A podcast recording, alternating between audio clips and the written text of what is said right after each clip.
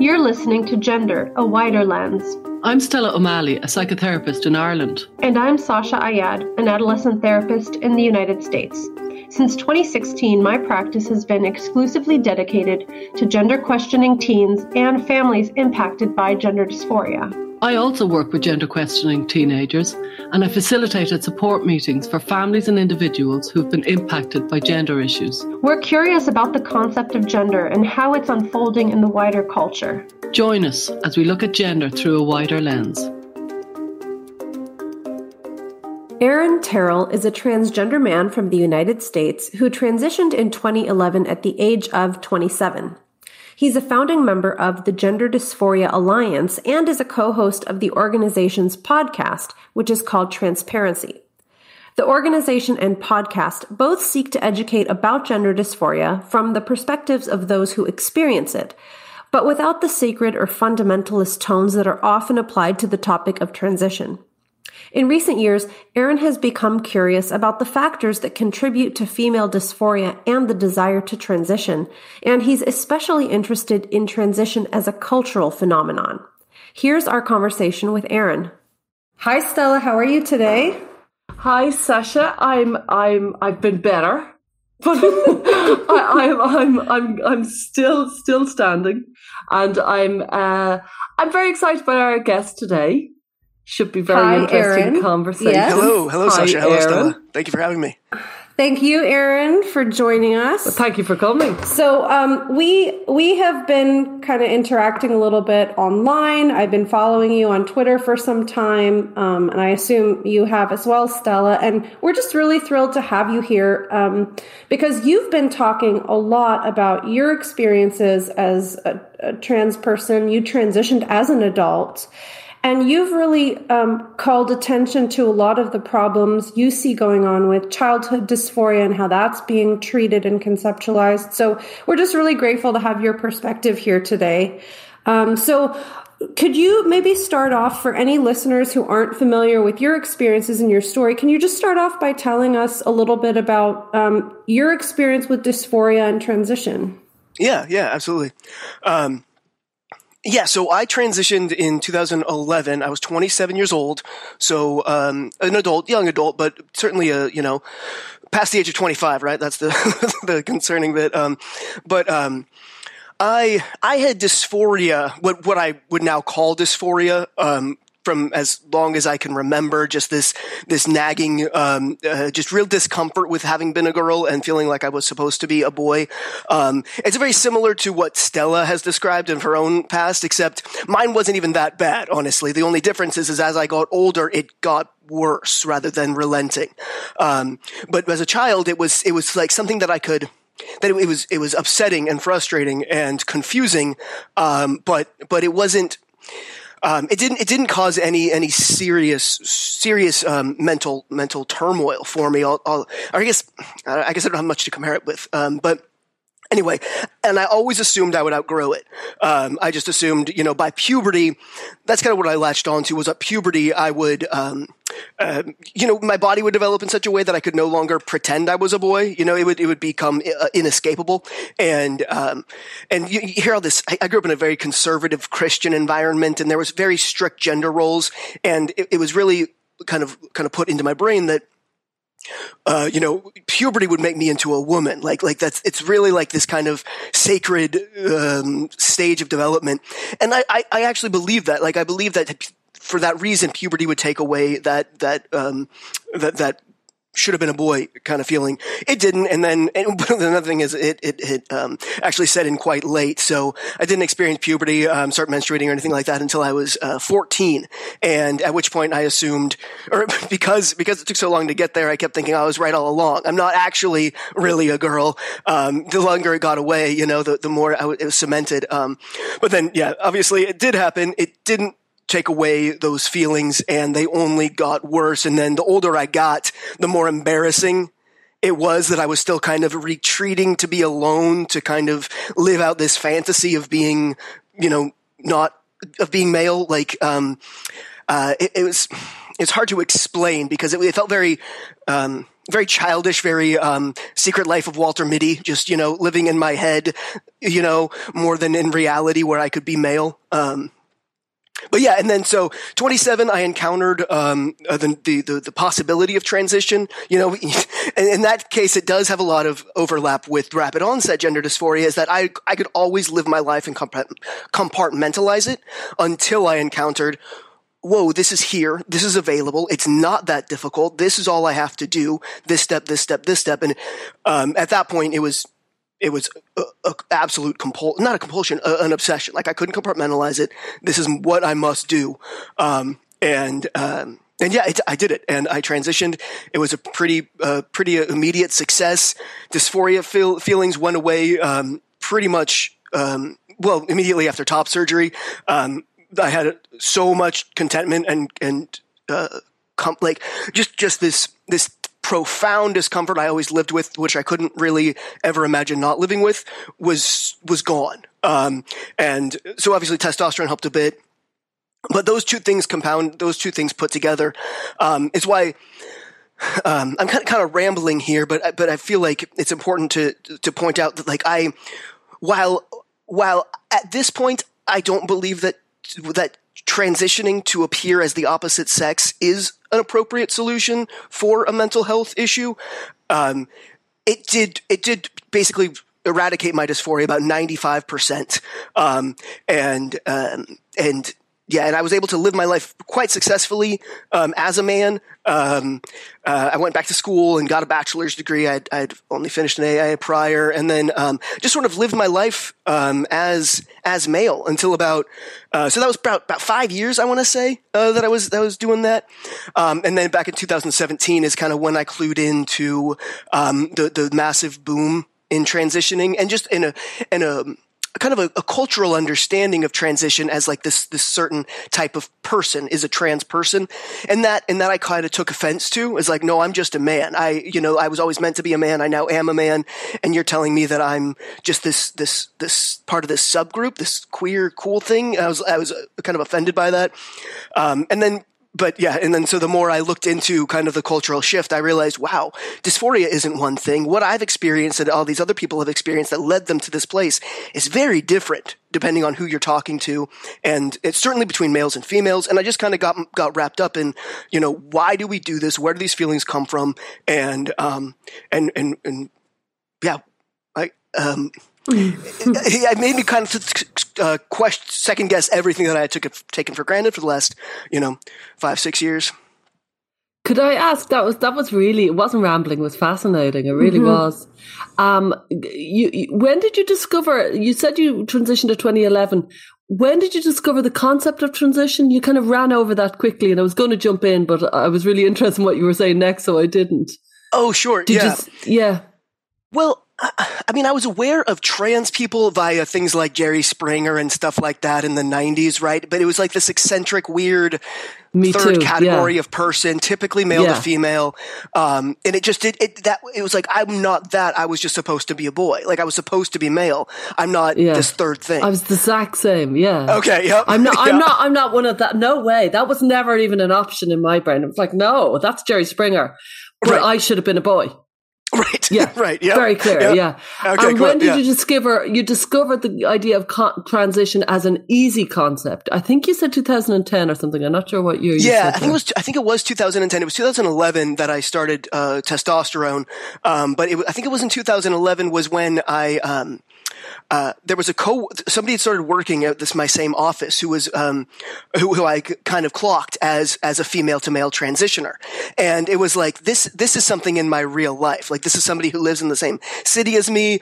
Um, uh, like it, he's got a job, you know, found out later he had a fiance and like, it was like, this is, this is a real, ten- and so I started looking online, you know, it's like, you know, transitioning, um, and whatnot and realized how, how easy it was, um, and how accessible it was. I, um, eh, yeah, yeah, it just, it, so it was around 2010 because again, until that point, it just seemed like such a foreign concept that, that really could never be plausible to me. And then also I would be this third thing in, in that. Me too. Yeah. Right. Yeah. And then 2017, if I'm right, you kind of said, "Oh wait, there's a whole thing going on here."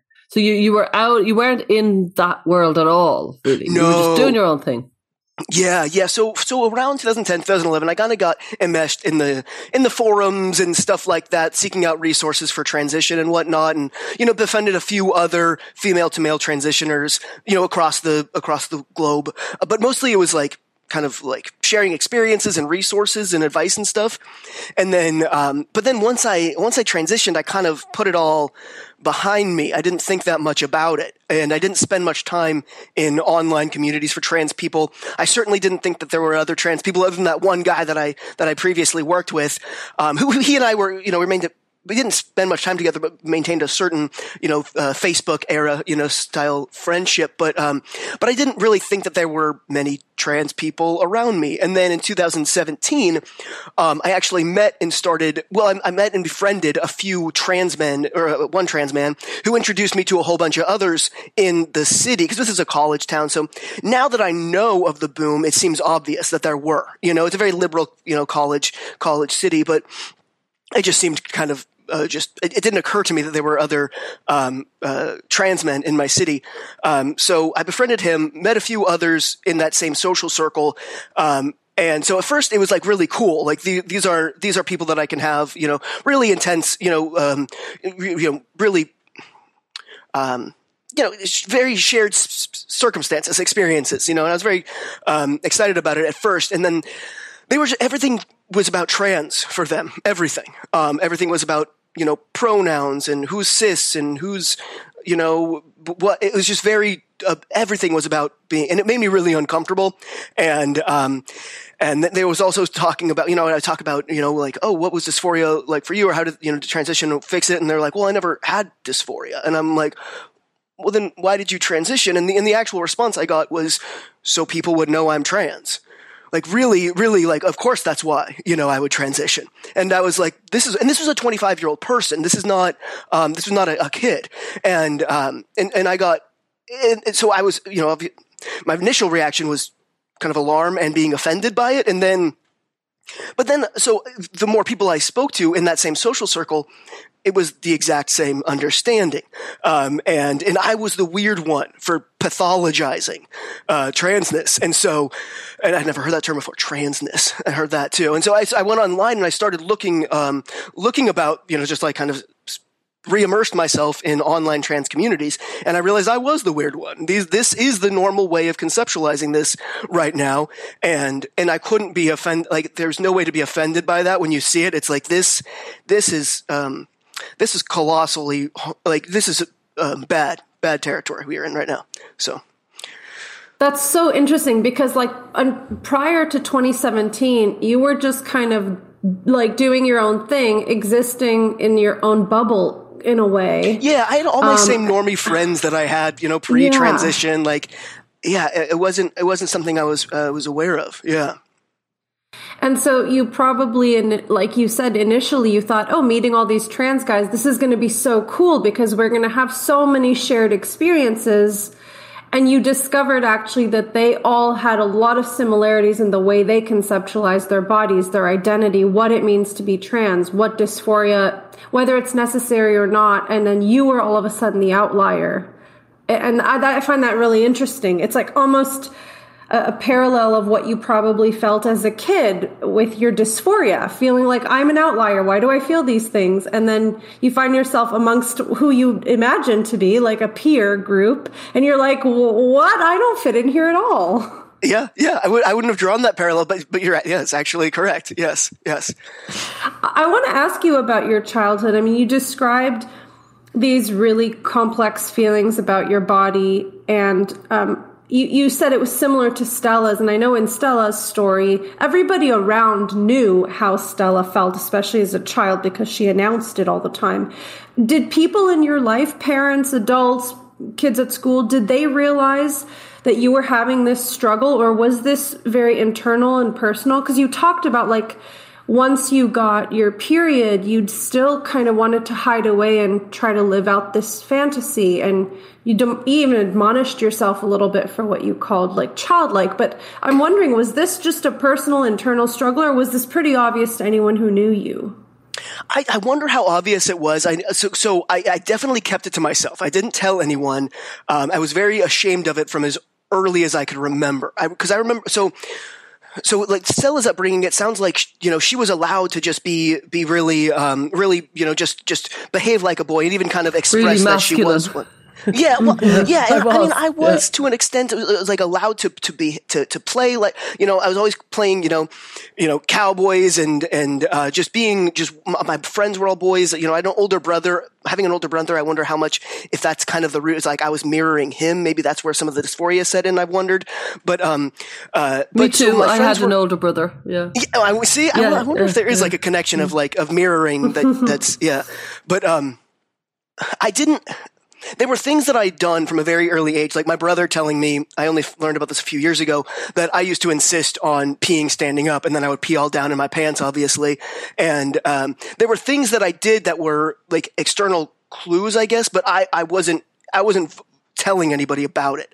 Um, like, um, so so there were I, am having m- many conversations with my mom where she's saying you're a girl. This is how girls behave. This is how girls dress. God made you a girl. God doesn't make mistakes. And so i don't know what things i was saying or doing that led to those conversations. I just remember having a lot of those conversations and feeling very ashamed um, oh. and then oh. and kind of like retreated like um, yeah retreating and just being being alone where like I was again when I was when I was playing with the boys, I I imagined I was one of them, like I was just one of the boys. Until there were things that happened where it would knock me back. It's like, no, you're really a girl, um, and that's where. Um, yeah, the, the kind of dissonance comes in, I guess.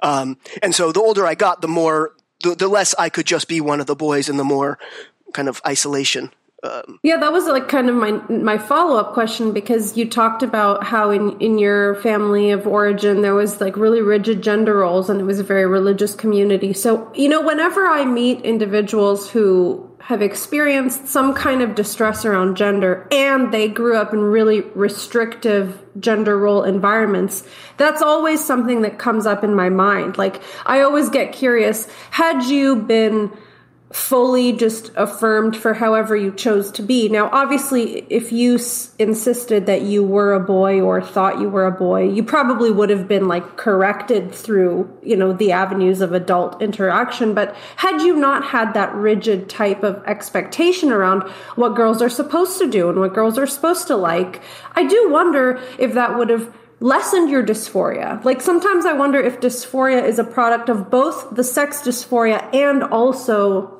the kind of gender role imposition. I, I, definitely think you're right. I, I think um, for me, when it when something becomes shameful, it becomes a, you know a secret, and it kind of solidifies, and it's and so I think I think that kind of enmeshes it or meshed it into my brain. But um, I. Th- what I think also happens is when you say like so so that that kind of internal dysphoria that's more like um like a oh I should have been this way. It doesn't exist as sex dysphoria initially. I think I think it it becomes sex dysphoria when when your body is like is is a constant reflection of what um it's like it's it's a contradiction. You know, your body's just contradicting what what you believe should be reflected, and that becomes dysphoria at the sexed body. Whereas I don't think it would be if if you weren't being told that you know having this body means you should feel this way and do this thing.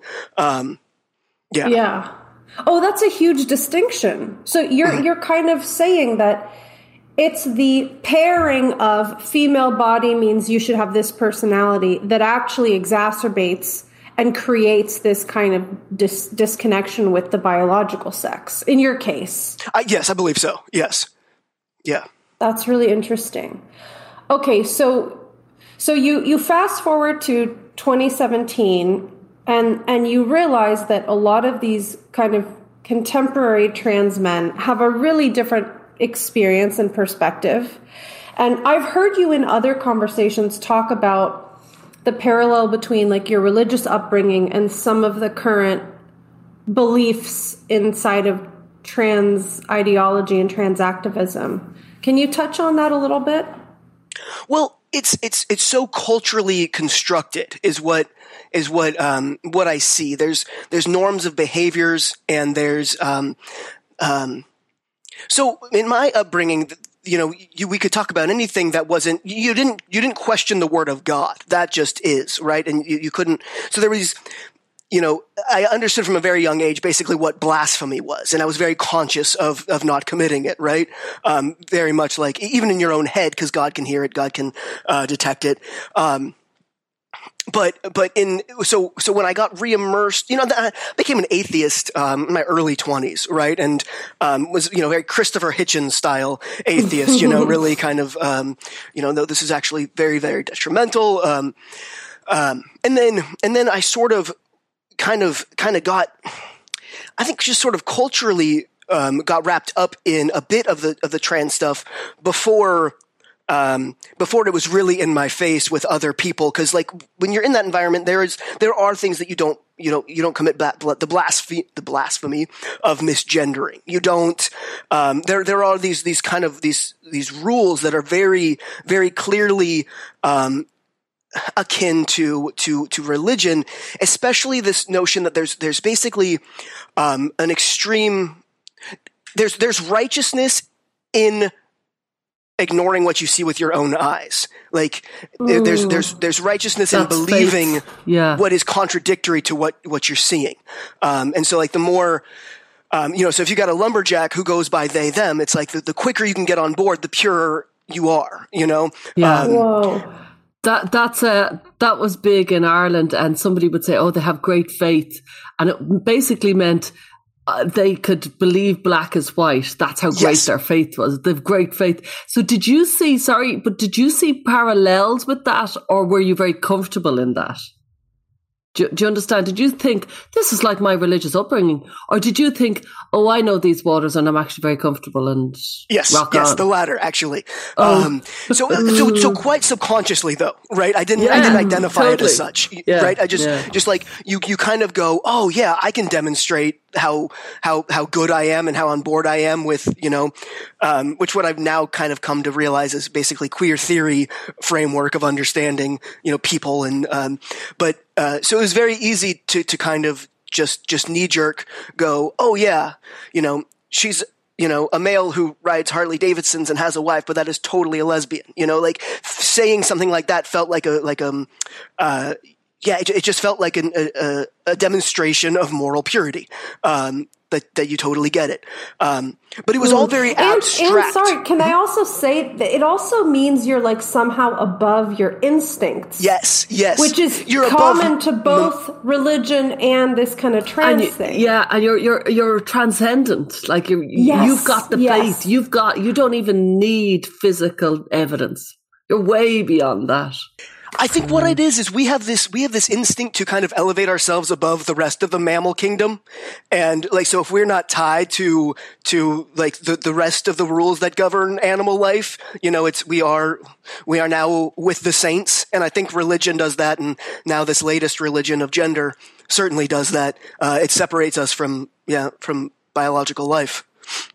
Okay, so keep going. Really so you point. were saying, you know, you you you felt comfortable demonstrating your quick ability to get on board, to uh, to recognize the pronouns and the identity, and and then what? Keep going. Well, so part of why that felt so comfortable is because I knew what I had always felt, and I knew what was now called gender dysphoria, and I knew that transition drastically fixed it. So I was very gung ho. Um, just like if you believe that that somebody is somebody's, you know, soul can live forever in heaven if you abide by these certain rules, and you know, there's that kind of parallel as well where it's it's like this is a solution this is so it's not just falling into the the culture of it the religious culture of it but it is like it very much felt like this saved me you know uh, mm-hmm. uh, just like mm-hmm. um yeah just like religion say you know um but so it so where I was initially coming from is I assumed gender dysphoria was one thing, whether this was a, you know, a 45 year old man or male or a, you know, 13 year old girl. I thought they all had the same experience that I did. Um, I thought I thought that when we say dysphoria, we all meant one thing, or even if we say trans, we all meant one thing. Um, and then when I started it took meeting people in real life and spending time with them and understanding that no, we don't all mean the same thing when we say dysphoria. And oftentimes trans doesn't even mean, uh, you know, when I say dysphoria, I mean a, like a deep discomfort with one's natal sex. Let's say that, right? Um, so I assumed that that was a uh, a common experience, and and all we have to do societally to relieve that is to is to um, you know respect pronouns and yada yada. And it seemed like such a small imposition for how much relief it had provided me right? Mm-hmm, um, and so it. i wanted to provide that to anyone else as well. Um, and yeah and so it was about 2017 is when i started realizing this this is not all one thing. And and um, it, it, when when you also kind of just like when you snap out of a religion, you can kind of see the harmful behaviors therein. Um, so the same thing when I kind of got jerked out of the the genderology stuff is like you see you see the great harm that's being done, especially when we're talking about um, uh, teenagers, teenage girls, and and the the immense just just how physically invasive the the the response to this what I've come to like identify as kind of like a like a religious subculture is trans that that you know everybody on the on the clinical side of it is treating it like you know just any other medical con- well not even that it's it's all been swept up in this weird culty stuff but um um I don't know where I was going with that so much is like when when you kind of when you kind of snap out of it and see that this isn't just just solving a deep hurt in people um, and making their lives easier. But really, these people are making their lives much more difficult as a means of like like a, temporary state of the need for personal differentiation. Um, and and it, it just when you when you when you finally clue in and see that you can't not see it. And I couldn't not be quiet about it. But yeah. you, you've jumped ahead because, uh, yeah. you, you, know, yeah, because you were you were right in the faith there. So could oh, yeah. you tell me how did you get ju- jerked out? If you follow me, because you were right in there, and you were kind of the best Christian for for a little while. Yeah, um, it was so. I guess it wasn't that big of a part of my life. Like, um, so I believed it. You know, I, I believed the whole gender stuff. Um, but it wasn't something I was enmeshed in, right? Because like I I was doing a, a, degree in geography. It wasn't like a you know a, um, a very this so this was in let's say 2011 to 2016, right? So there wasn't the gender stuff hadn't really um, enmeshed in the culture like it has now. I mean, it was there, but it was quite fringe, and so I wasn't really interacting with it on a day to day basis. Um, so so it was just when I would go on these forums or these, you know, it was like I would be right there with the people who I saw as as living the same life as me and wanting to support them.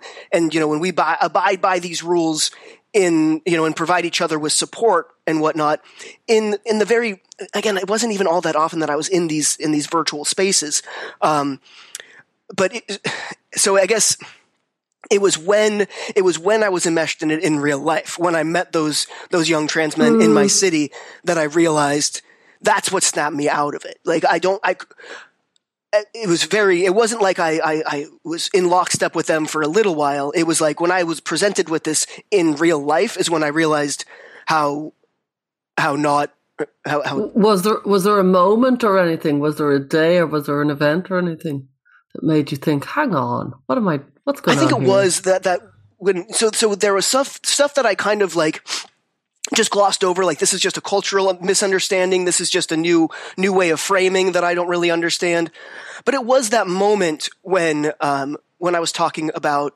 because uh, that, that that trans man that i befriended that i mentioned um, uh, he had had top surgery, and and I remember I was explaining to him how um, just taking just taking for granted the fact that he had felt about his chest the way I had felt about mine, and so I was saying, you know how how abhorrent they felt on me and how like I was always mentally sound, but they were getting to points where it's like I was like contemplating like not not seriously logically fault, but like thoughts of self mutilation is like this this will rid me of this. Um, but I obviously I, I was not going to do. I knew that I would bleed to death and die, mm-hmm. or like it wasn't mm-hmm, really something mm-hmm. I was consciously entertaining. Yeah, yeah. But it was like that's where your brain goes with that discomfort. Um, and I remember talking to him about that, and he's and he sounded completely disgusted, like just just abhor, abhorred by the thought. And I was like, "What did it feel like for you, like dysphoria?" And he was like, "Well, I never had any problem with my chest." And I was like, "Well, then why did you?" Why did you have top surgery? And he said, so people would know I am trans. Uh, in that in that way and that was when it was just like holy, this is, um, this is other territory. So I, I mean, now wow. obviously I've, I've yeah. kind of slapped out of it and I think back and I was like, you know, not, not only do, like, I wonder, obviously, I, large scale is like treating dysphoria, a mental discomfort with one's body with irreversible surgeries. Ethically, I don't think that's correct. I, that's the, that's the kind of shaky ground I'm on on here though, is I know for whatever reason it worked for me. It relieved that distress, but I feel like there should have been there should have been other ways around that, right? Um, again, I'm not talking about like malpractice at all. I'm, I'm, not, I'm happy with where I'm at, but now ethically, I feel like we really shouldn't get to that point where we are, you know, physically altering people's bodies in the direction of the opposite sex to relieve that dysphoria. But that was not, that's not where I was at when I was having these conversations. And what I heard was, was like an appropriation of just the of the gravest sort, but then also with catastrophic ramifications. You know, we talk a lot about cultural appropriation, uh, or appropriation of any kind, and I, and I think like um, usually that's harming the the culture or the person it's being appropriated from. But this is very much the opposite. The people who are who are like I said, transitioning to be trans is like, I can't be offended by that because they are, they are doing like severe harm is being done to what are otherwise just kids looking for not kids and a lot of times these are young adults and actually uh, adult adults who are looking for kind of a a culture a, you know a culture to belong to a kind of a certain like like um I think so much of this is loneliness. I keep going back to back to that. The same thing that drives people to religions is driving people, you know, to cults and whatnot. Is like this need for community, a sense of belonging, a sense of personhood um, that's both distinct and collective, and this provides that. And, and yeah, I, I, think you're yeah. right. It's a post-religion age yeah. we're in, and there's been so much anxiety and so much kind of clinging on to things. It feels very much part of it. Yeah. Well, I mean, what really stands out is that when you decided to embark on the transition process, it was literally the sole purpose of transition was an attempt at a solution for a real problem you had. Whereas you started to meet people who were transitioning almost as a rites of passage into a kind of club. And that is it is a it, it is kind of a creepy like i'm thinking of like a stepford wives kind of situation where you like end up somewhere and you realize holy crap like everybody here has taken the same vows has like pledged to do the same things to their bodies. There like there's something really group conformist about how you started to meet people and hear everybody's stories and you realize there's something vastly different about your experience and how you ended up transitioning versus these other individuals and why they decided right. to transition. Right. And then, and then, and it wasn't so. If, again, at first, I thought that that was just a um, that this was just a niche group of people I happened upon. Mm-hmm. Um, and the then when I went on, guys, mm. and then when I went online and realized it was pretty um, pervasive, uh, is wow. when I realized I could I couldn't keep quiet. I had to, um, yeah, start start talking about this stuff. Yeah. So then what happened? Did you just say I'm going to make an online account and start writing or or uh, what how, how did you kind of get into the whole world of like heterodox views? And then of course I want to talk about your Substack and your podcast, but you you went from being kind of shocked by what you were hearing to launching yourself somehow into these discussions. So I went on, on Twitter. I, well, first I heard um, I realized this this was kind of all around me in every trans circle I went into, um, and and then I, I, was I got on Twitter, um, and uh, I happened upon uh, Buck Angel uh, being interviewed on a podcast called Transparency, which was hosted by my now friend Mars Fernandez, and uh, uh, uh, I'm sure you guys are all familiar with you, and and his and his also his friend Alec um, at, at, the time, and they were having these conversations that I was like, oh, okay, so so there is there is some there's still some people who who see this the way that I do, as like a breath of fresh air, kind of kind of sanity, um, and then so I kind of got enmeshed in in the the g- gender critical uh, trans kind of conversation on Twitter. Um, uh, the Substack came a while later. Uh, mostly, I was just sort of talking and listening, and I didn't really expect to to have any sort of platform. I was just kind of um, just kind of exp- speaking my mind and, um, and, and wanting to be kind of part of the conversation that was um, that was kind of shedding light on this stuff. And then the more time I spent, you know, and again, I was kind of at coming from this from that like truscum type, you know, I still believe that there was, you know, that I had this real thing that was gender dysphoria and that transition is the solution for it. So I still believe that when I first kind of got got enmeshed in it. And then, um, and then obviously then as, as I'm more exposed to kind of, um, uh, uh, uh like, yeah, gender critical perspectives is when I realized this is not, sure, we can say gender dysphoria is a real thing, um, but it's more it's it's like any sort of other anxiety or um, I'm kind of rambling because there is there isn't really a, uh, a direct trajectory of of when. Um, I guess there is. I guess when J.K. Rowling wrote that letter, uh, really? you know, TERF wars, and the and the and the oh, media really? response to that, that I realized like this this this is so I thought it was like um like a niche issue that was trans that had been engulfed by this kind of cult like mind frame. And that's what I was, I thought I was fighting an internal war, you know? And then wow. when we saw the mainstream response yeah. to J.K. Rowling, um, I, I was like, this, this is, this is mainstream. Like this is, um, wow. this is all, all pervasive. Rowling. And yeah. what's that? J.K. Rowling, you couldn't get yeah. more mainstream. Yeah, yeah, yeah, yeah. yeah. yeah. And yeah. Yeah. It's funny because you kept encountering situations where you're like, ah, this is a fringe. There's no way this is like bigger than this. And then like you my, kept my, stepping my, it up the ladder and yeah, realizing my guess this is, is you weren't big on social media. That was my kind I, of almost only conclusion here. no, I wasn't. I wasn't at all until, um, yeah, until about, about 2017, 2018 when I kind of got wind of this stuff. And that's kind of what my social media has been tailored around ever since. Um, but I wasn't really in social media at the time that the, that these, that, that these arguments first started. Um, I was very much offline. Um, mm-hmm. So your, your views I mean, have obviously evolved a lot. And it's interesting because it's so ironic because you were largely helped by transition. And yet you have also been really forthcoming in like your blog, for example, talking about some of the complicated parts of your life that you now think back on and just wonder about. Not not that that negates the helpfulness that transition has offered you but is it okay if i read something particular from your yeah, substack? yeah, just a short thing. Okay so you said from my earliest memories the wish to be a boy or the self-conception of myself as a boy was inextricable from my sense of shame at feeling that way. I began to tell myself stories to explain why i felt the way i did when I was a toddler, my infant brother died from SIDS a few years later. I became convinced that his spirit had passed into me. That was why I felt I was a boy. I was carrying my brother's spirit within me. This story also gave me permission to act like a boy because I was doing it for my brother, not for me.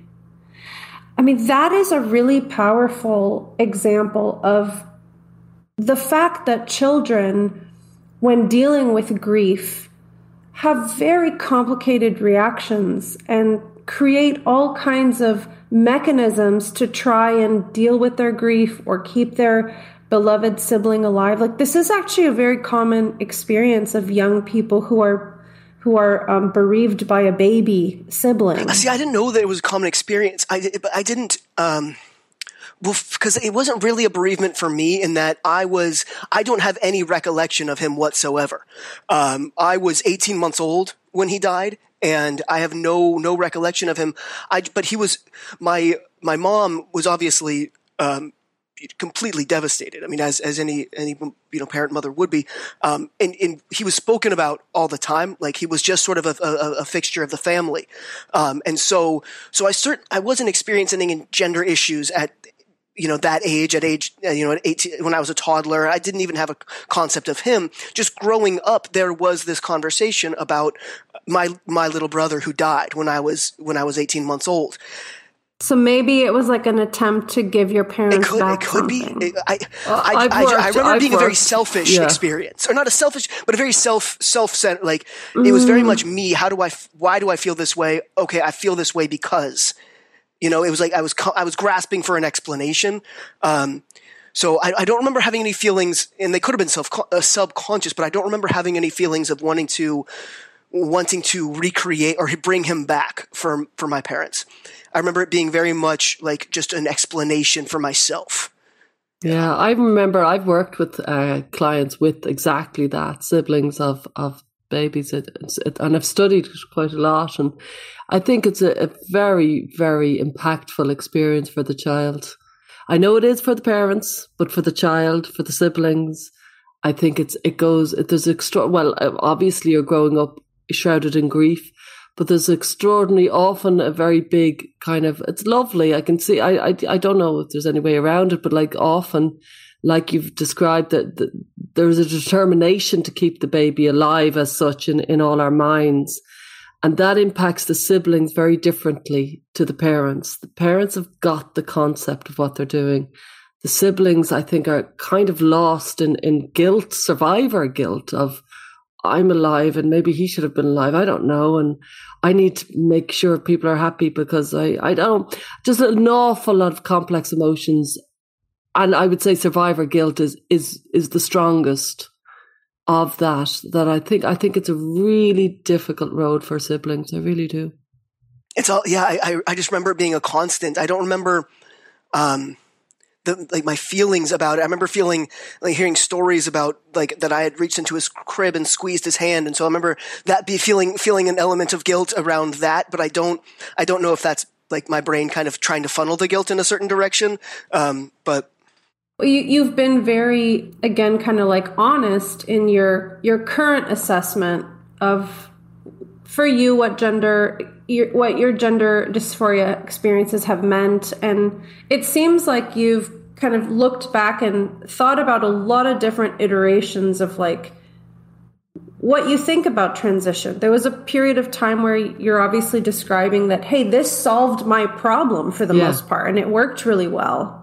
And I've also heard you say, I don't think this should be a first line of defense, medically speaking, when people have dysphoria. So, can you share, like, how have your views on transition evolved and does that does that go in parallel with the fact that the population doesn't all have your same experience that a lot of these young people seem to be just like adopting a belief system like i per, i i suspect that the more we recognize that the less we should lean on transition as a first line of defense Yeah, yeah, absolutely. I mean, so the reason the reason why I've been right, talking so kind of you know uh, openly about my own experience is because I feel like this is all being facilitated by a shroud of misunderstanding and and kind of obs- obfuscation around what what dysphoria is or what trans trans is. Um, so that's that's the reason behind my my compl- my uh, excessive oversharing all the time is is because it's like you know just shed some light here. This is not this doesn't have to be a mystery.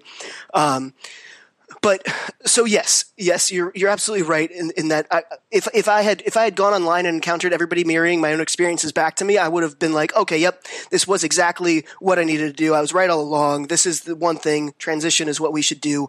Um, but when you yeah when you hear these very very different experiences, um, and you start to realize this, we're we're treating a a, a, a broad variety of like social anxieties or body issues um, with one specific invasive solution, and and we're treating it like it's the, the, the this this sacred thing. so yes, you're you're right, Sasha. I think if, if I had encountered everybody saying the same thing that I felt, I would have been like, "Yep, it was perfectly perfectly correct." Yeah, yeah, would it have been any harm had you transitioned ten years? What what would have happened if you transitioned ten or fifteen years earlier? Do you think? You know what I mean? Because I know you're against childhood transition, but I also know that you've transitioned and you feel it it, it suited you. So that you know the elephant in the room is well, what is the harm? Now, I say that, and I am not pro childhood transition, but I, I'd like to just explore it.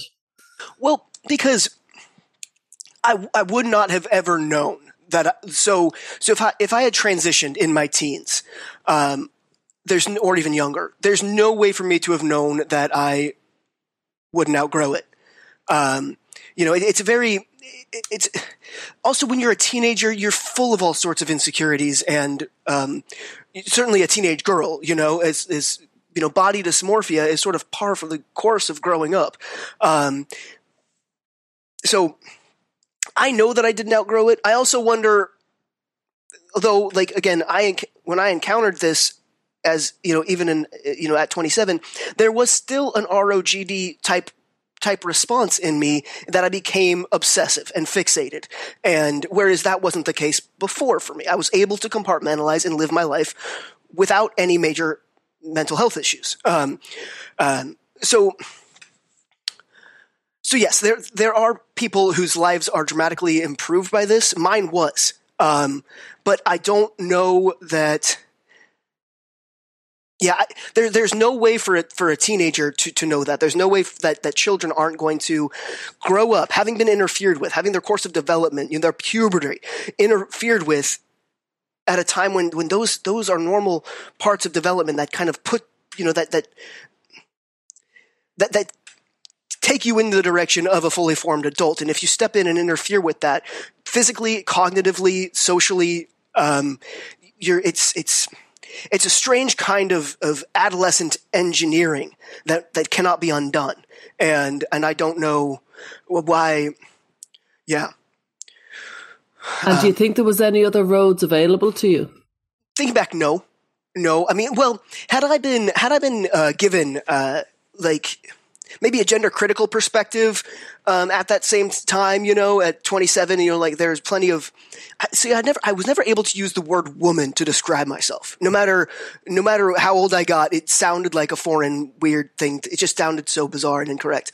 Um, uh, so I wonder. So when I think back, and I think if if I were presented with like, um, kind of this radical gender critical notion that your body is basically doesn't inform anything about you or or how you live your life. is like I still could never get behind like feminist ideals and whatnot because it seemed like those were for women. I was never one of them, you know. Like so, I, I do wonder because I, I I try to put myself back in that mind frame of like what would have interrupted that thought process that fell entirely on transition, and I keep going back to to those kind of um, you know gender critical philosophies, but again, I never con- could conceptualize myself as if I belonged in the category of woman anyway. So, um, so I don't know if it would have ever gotten through to me. And then also, with the inundation of transition, even if I hadn't you know, gone down that road in 2010, 2011, it would have been absolutely inescapable with the direction, the, you know, culturally we've gone into. So come 2015, 2016, when it's, you know, all in your face, I definitely couldn't have avoided it then. Like, there's no way that I could have, you know, put it off and put it off because, yeah, it, it was it com- you feel in- it was coming. You feel you were gonna you were gonna do it at some point. So, so again, like I all I was able to deal with it internally, compartmentalizing it and not transition until it was presented to me externally, right? So Yeah. what what I mean is like like even you know if, if I had gone off the grid at that point, I could have continued to to to, conce- to to compartmentalize it and not you know not that that was really on the cards, but you know what I mean. Like the trans in the culture has just gotten more and more and more intense. So there's no Yeah. way. So I think okay, if I hadn't transitioned in 2011, 2012, there's no way I'd be sitting here today still not have transitioned because of just how And was there Um, any was there any kind of for me there was a lot of internalized misogyny, I believe. yeah yeah. Was there for you? I think so. I think so. Only the last couple years I've figured that out, but I absolutely believe so. Um, remember growing up in a very conservative environment, you know, where, where I was supposed to be a wife and a mother, and I couldn't conceptualize that at all. It was very much like the, the, the man is a breadwinner, and there was very, um, very rigid gender roles too, and, and I could never, my mom and I are very, very different people. I never related with her. I related much better with my dad.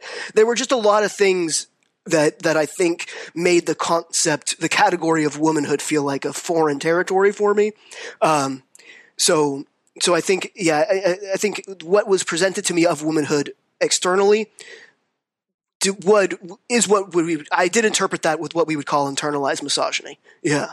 Oh, there, there's a lot of stuff that I want to ask you about. I mean, I want to just briefly go back to what you were just discussing, which is uh, the idea that it was almost inevitable for you to transition because the concept of transition just existed in the ether of culture. And I've heard clients who are, let's say they're struggling with gender dysphoria and they're not sure they want to transition, but like, I've heard clients talk about feeling gripped and possessed by the idea of it. And like, I've heard clients say, I wish I had never heard that transition existed. Because now that I know it exists, it's really hard to like imagine not going down that road. And it's kind of like what I hear you saying. You even described it as an obsession initially. So there's something, there's something about the possibility of having something so drastically different that reminds me of a lot of things. Like I can imagine that if somebody,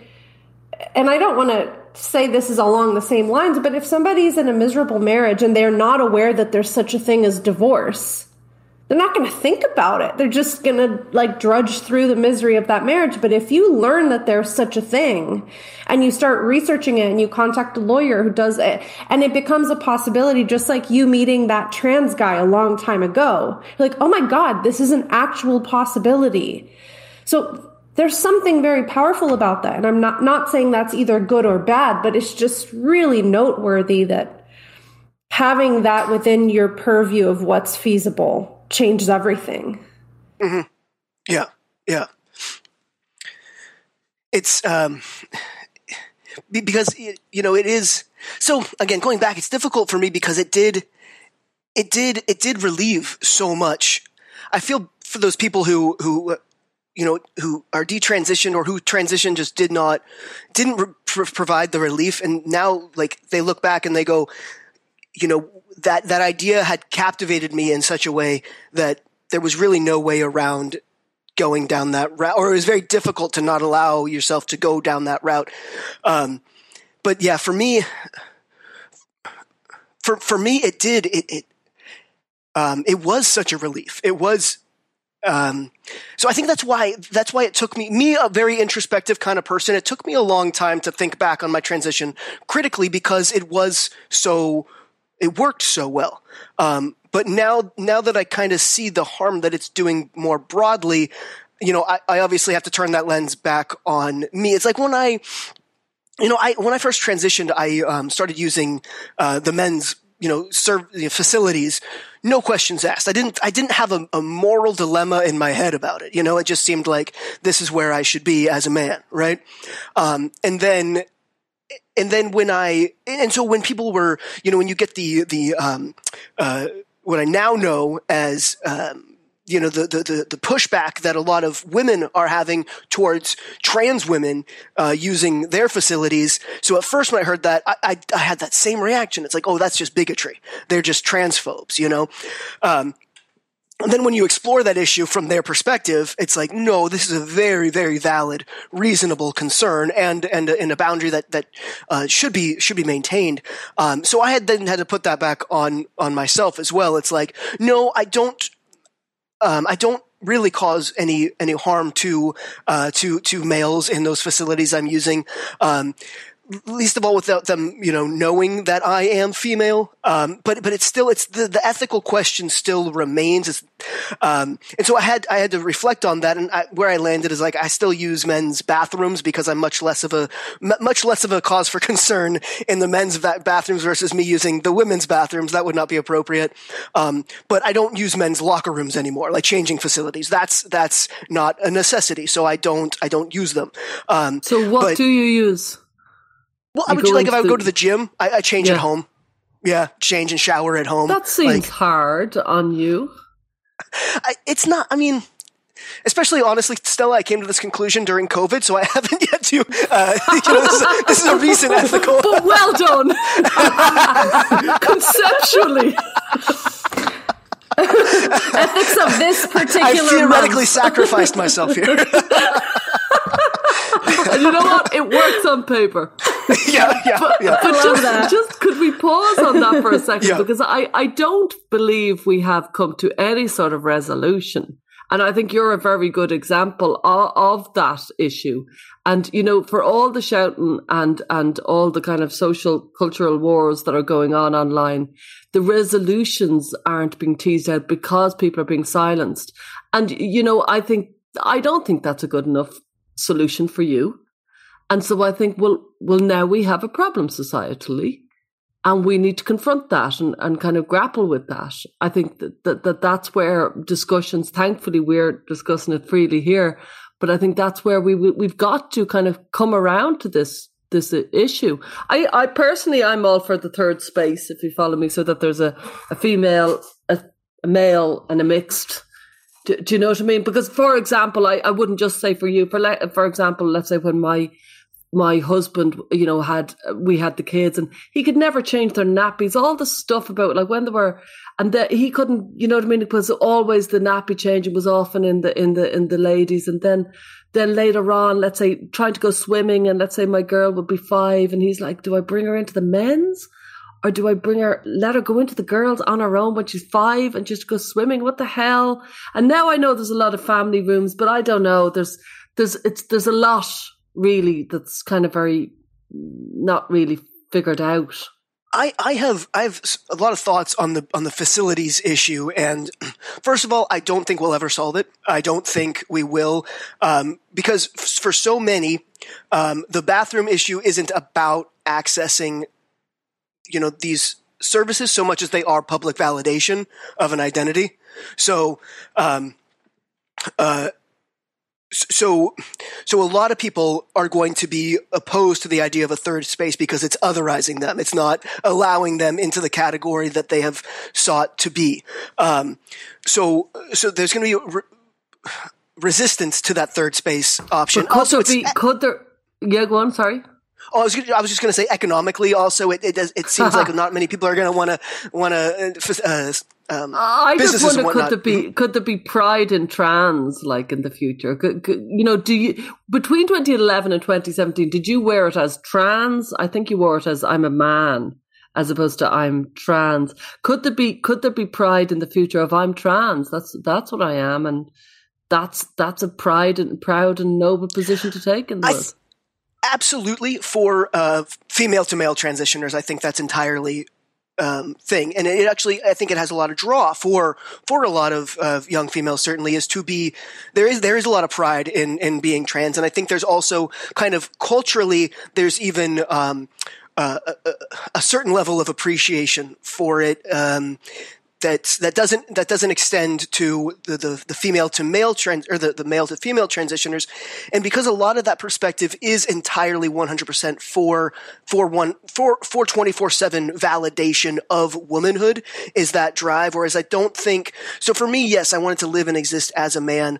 Um, I wasn't ashamed of being female at all. It was I was uncomfortable by it, but I wasn't ashamed of it. And acknowledging the fact that I was female didn't like shatter a like an internal fantasy I had to maintain. Where it seems for a lot of male to female transitioners, that's the case. There can't be anything that kind of interrupts that that concept of the self as No a woman reminders. No, reminders. no, no, no. Mm-hmm. Can't can't have it. And so that's one of the reasons why I think the the the third spaces wouldn't wouldn't work out. It's like yes, for some of us we could we can find.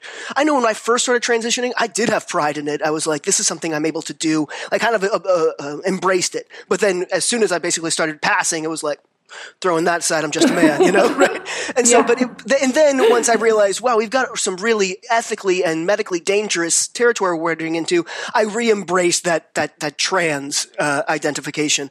Um, Well, what's wrong with trans? Why can't people just be trans? Like I'm trans. It's you know, I know, I know it's not what they want, but geez, there's a lot of things we don't want. You know, and yet we we've got to accept. Uh, God, I could I could give you a long list of what I don't want about myself. Right. Yeah, but it's just like this one thing we're allowed to. Yeah. I think that's. I mean, I think two things really contribute. I think Aaron, you're kind of pointing to the type of motivation that often sits behind male to female transition being perhaps autogynephilia, which we have to cover on this show, which we really have danced around but haven't gotten to. And so I think you're right that there's this this fantasy that cannot be shattered by an, a fully accepting self of like yes i'm trans and i'm going to own that. Like that's one thing.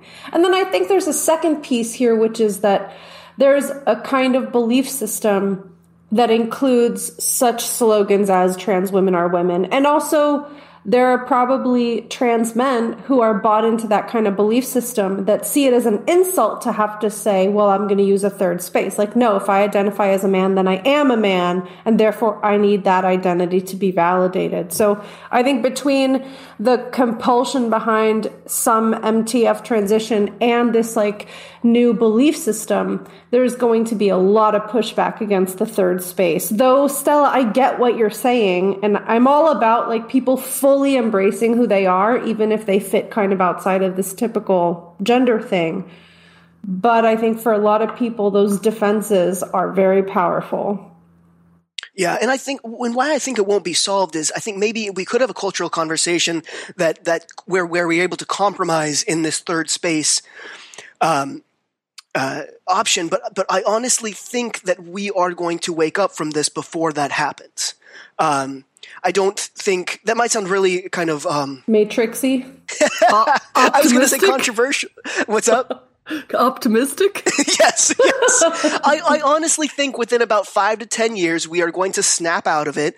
Um, we're going to realize what um, what we've done um, to children um, and I, I, just again, this might might sound I'm going kind of going in a dark direction here, but I don't think I don't think we're going to progress to to continuing to um, to to culturally facilitate transition when all the chips fall on the the, the vast amount of harm that's being done. Um, so I, I, think that's going to happen long before facilities catch up to our current, um, yeah, where we're at currently. I guess, yeah there's no there's no point to updating infrastructure when all of this has come uh, come come crashing down. Is what I what I see. I guess again, dark, but e- also even though it's it's dark. I mean, what do you what do you think will happen? I mean, when you say the chips are going to fall, I mean, Stella, Stella and I both say we think this is a medical scandal. I mean, we've been pretty explicit about this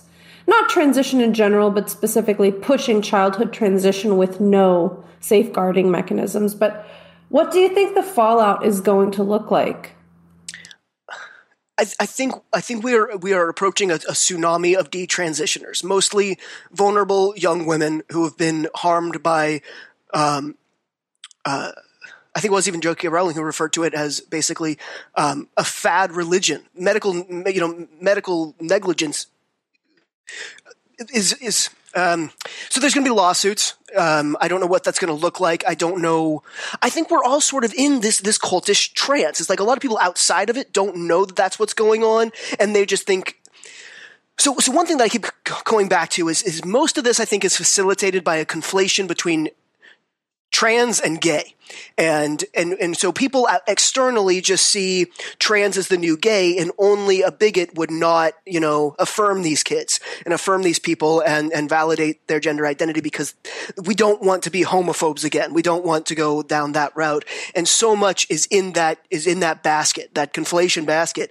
And, and people don't look too closely. And so, but once the detransitioners start, you know, these numbers are going to exponentially uh, increase, and people will have to look at it for what it actually and is. They, they might is, even keep going. Sorry, I oh, which which is what what we've been doing is we've been taking perfectly healthy bodies and cosmetically altering them in the direction of the opposite sex. It's completely bizarre. Like it, if you just think about what we're doing, it's absolutely bizarre.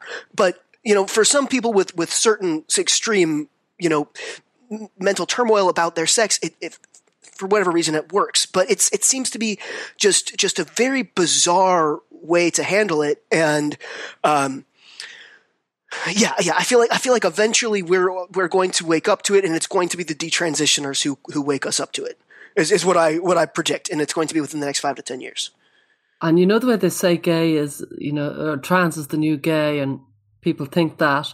I think there's a there's going to be an argument that people will be saying actually when we look at the the arc of you know anorexia and then bulimia and then self harm, they're going to see that ROGD was on that arc. If you follow me, that oh, it's yeah. the new it's the new body loathing. You mm-hmm. know what I mean? It's it's not, and I'm talking about specifically ROGD as opposed to uh, mm-hmm. people who consistently want to trans. But I, I just think there's so much overlap in between the what we categorize as like the different types of dysphoria. I know for me there was a lot of overlap. Um, uh, you know, like we we talk about how um, you know there's the HSTS, right? You know, and this and that even this apparently affects uh, females, where it's like just like these these these young girls who are are you know really uncomfortable with their bodies. They're very very masculine. They're going to grow up to be lesbians.